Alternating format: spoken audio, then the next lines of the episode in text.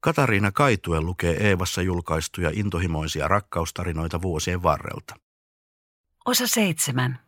Ingrid Bergman ja Roberto Rossellini. Keväällä vuonna 1949 Ingrid Bergman, Roberto Rossellini ja kuvausryhmä suuntasivat kalastajaveneen Sisilian pohjoispuolella sijaitsevalle Strombolin saarelle. Tarkoitus oli kuvata siellä Stromboli-nimistä elokuvaa.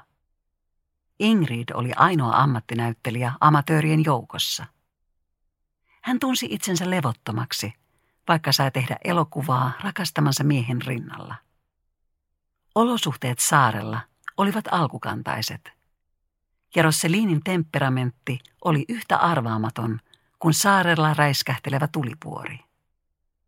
Surumielisyys varjosti Ingridin kauniita kasvoja.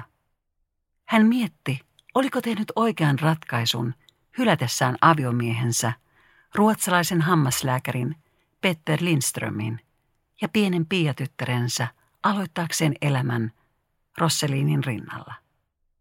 Ingridin ja Roberton rakkaussuhteesta aiheutuikin maailmanlaajuinen skandaali. Etenkin Ingrid joutui maksamaan kielletystä intohimostaan kalliin hinnan. Rakastuessaan Rosselliniin Ingrid Bergman kuului Hollywoodin kultakauden suurimpiin tähtiin. Menestystarina oli alkanut vuonna 1939 elokuvasta Intermezzo, joka lennetti vuonna 1915 syntyneen nuoren ruotsalaisnaisen suoraan tähtitaivaalle.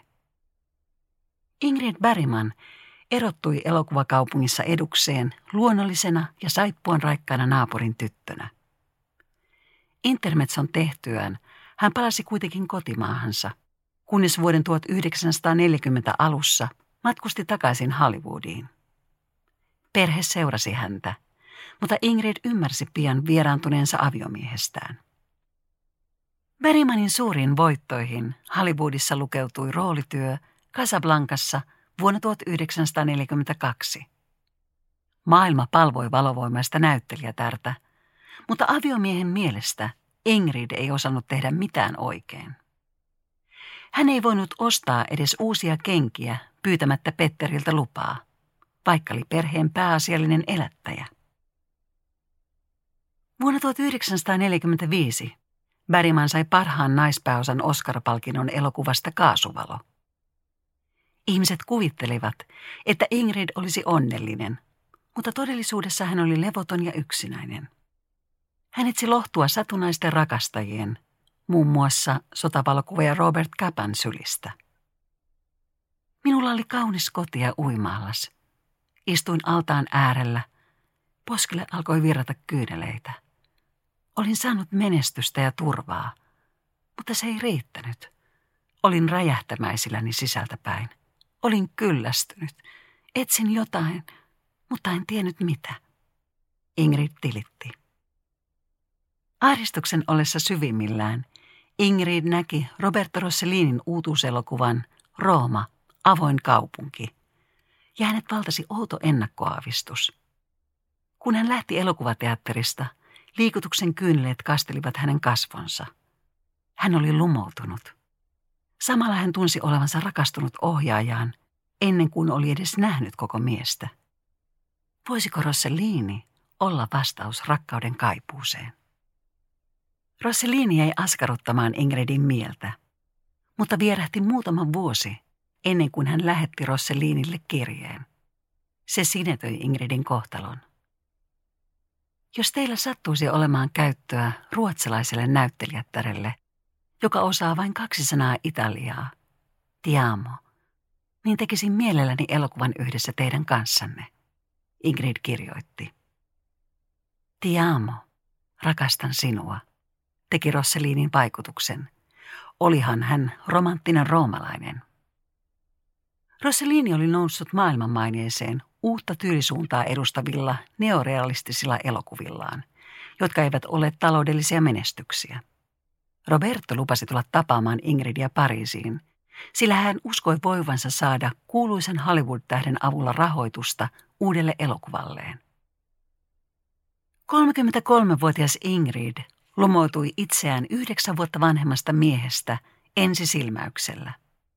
Petterin rinnalla Roberto tuntui jännittävältä. Miehen luovuus ja lahjakkuus kiehtoivat Ingridiä seksuaalista vetovoimaakin enemmän. Ingridin oli vaikeaa salata kiihkoaan, vaikka aviomies istui samassa illallispöydässä. Roberto ei hellittänyt hetkeksikään katsettaan Ingridistä. Roberto käytti kaikki hurmurin taitonsa Ingridin valloittamiseksi. Hän oli tietoinen viehätysvoimastaan, vaikka ei ulkoisesti machomies ollutkaan. Ingridin tavatessaan Rossellini tapali samanaikaisesti ainakin viittä eri naista. Hän oli naimisissa muotisuunnittelijana toimivan Marcellan kanssa, mutta pariskunta ei ollut asunut yhdessä ainakaan kahteen vuoteen.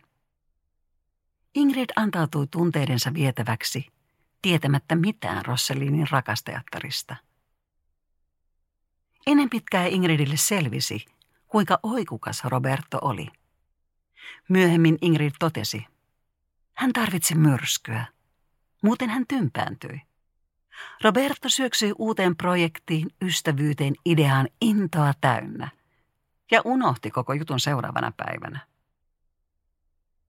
Roberton ja Ingridin intohimo syveni, kun mies saapui pariksi kuukaudeksi Ingridin vieraaksi Beverly Hillsiin.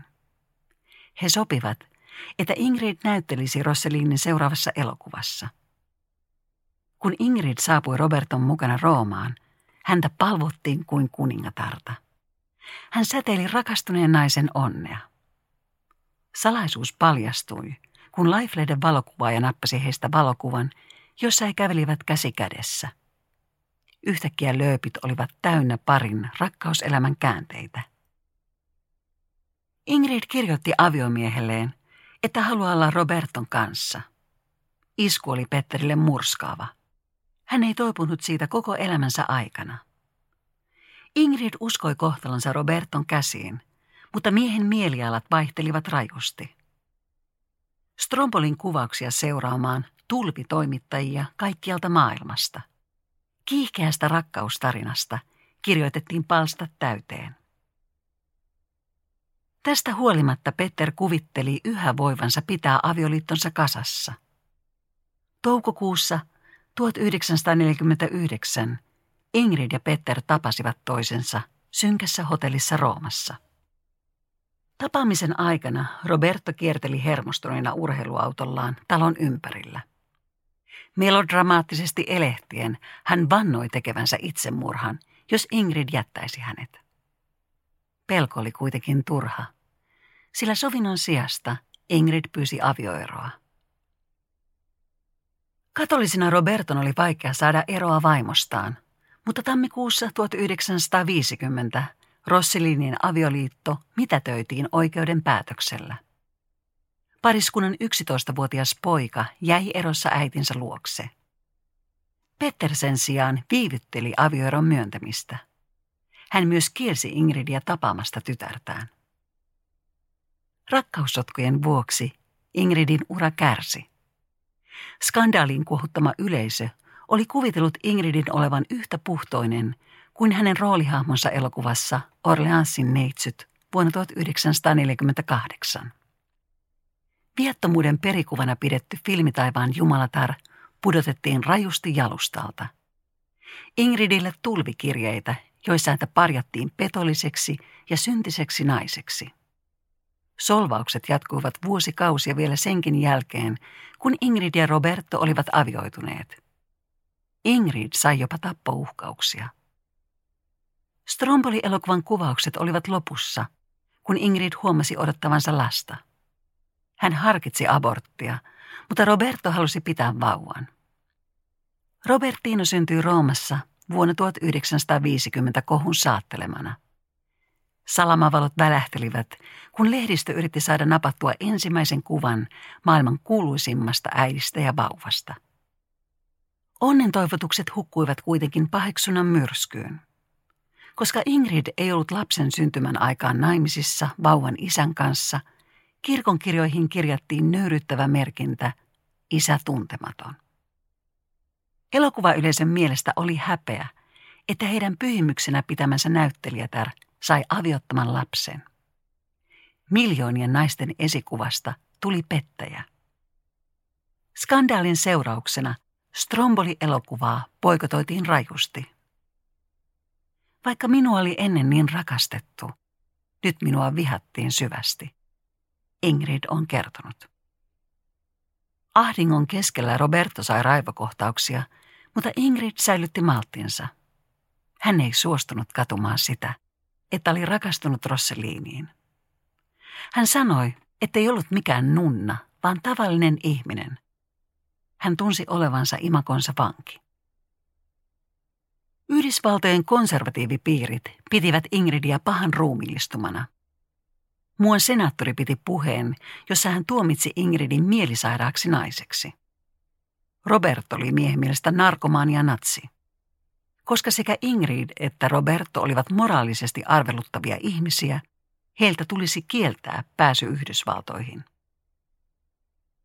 Nopeuttaakseen Ingridin avioeroa, pariskunta keksi turvautua niin kutsuttuun meksikolaiseen avioliittoon. Se merkitsi sitä, että kaksi miestä vannoi Meksikossa heidän puolestaan vihkivalat valtakirjojen välityksellä. Vain harva tiesi, että samaan aikaan pari vaihtoi kaikessa hiljaisuudessa vihkisormuksia roomalaisessa kirkossa. Kodikseen he valitsivat kauniin merenrantahuvilan Rooman ulkopuolelta. Ingrid tajusi pian, että hän oli tehnyt virheen lupautuessaan esiintymään vain Roberton ohjaamissa elokuvissa. Ne eivät lopulta sopineet hänen tyyliinsä. Samalla avioliitto alkoi menettää romanttista hohtoaan. Roberton raivokohtaukset olivat pelottavia. Ingrid tunsi olevansa miehen vallassa tiukemmin kuin konsanaan Petterin kanssa. Ingridillä ei ollut vapautta toteuttaa taiteellista kutsumustaan. Ongelmista huolimatta Ingrid sai vielä kokea onnen, kun hän synnytti kesäkuussa 1952 kaksoset, Isabellan ja Ingridin. Koska Roberto oli perinteisesti ajatteleva mies, Ingrid jäi kotiin hoitamaan lapsia. Ristiriidat repivät liittoa ja puolisot etääntyivät toisistaan. Heidän välilleen oli kasvanut puhumattomuuden muuri. Roberton ura oli laskusuunnassa ja hän pelkäsi, että Ingrid voisi kohota uudelleen tähtitaivaalle, jos vapautuisi hänen ohjauksestaan. Päätin, että oli aika nousta häntä vastaan. Ingrid sanoi vuonna 1956. Lopullinen isku avioliitolle oli, kun Ingrid alkoi näytellä muidenkin ohjauksessa. Roberto murjotti, kun Ingridin ura lähti uuteen nousuun vuonna 1957 Anastasia-elokuvasta saadun pääosa Oscarin ansiosta. Yhdysvaltojen seksuaalinen ilmapiiri oli vapautunut, ja syntiselle naiselle oltiin valmiita antamaan anteeksi. Ingridia rakastettiin taas, kuin entisinä loiston päivinä. Bergmanin ja Rosselinin kuusi vuotta kestänyt avioliitto päättyi katkeraan eroon vuonna 1956. Roberto taisteli verisesti ja sai lopulta italialaisen tuomioistuimen päätöksellä kolmen lapsensa huoltajuuden. Vuosi avioransa jälkeen 42-vuotias Ingrid otti kolmanneksi aviomiehekseen ruotsalaisen teatterituottajan Lars Smithin. Roberton kanssa tuntemansa myrskyisää intohimoa hän ei silti enää kokenut. Ingrid ja Roberto sopivat myöhemmin erimielisyytensä ja heistä tuli ystäviä. Roberto menehtyi vuonna 1977 sydänkohtaukseen. Ingrid sairastui rintasyöpään ja hänen rikas ja monivaiheinen elämänsä päättyi hänen 67-vuotispäivänään vuonna 1982. Ingrid Bergman kaipasi aina uusia haasteita, eikä jaksanut olla kauan paikoillaan. Elämänsä lopulla hän totesi, että hänellä oli ollut ihana elämä. Hän ei katunut mitään. Elämän täytyy olla jatkuvaa seikkailua, tai se ei ole minkään arvoista. Yhteistyössä Eeva ja Kansallisteatteri.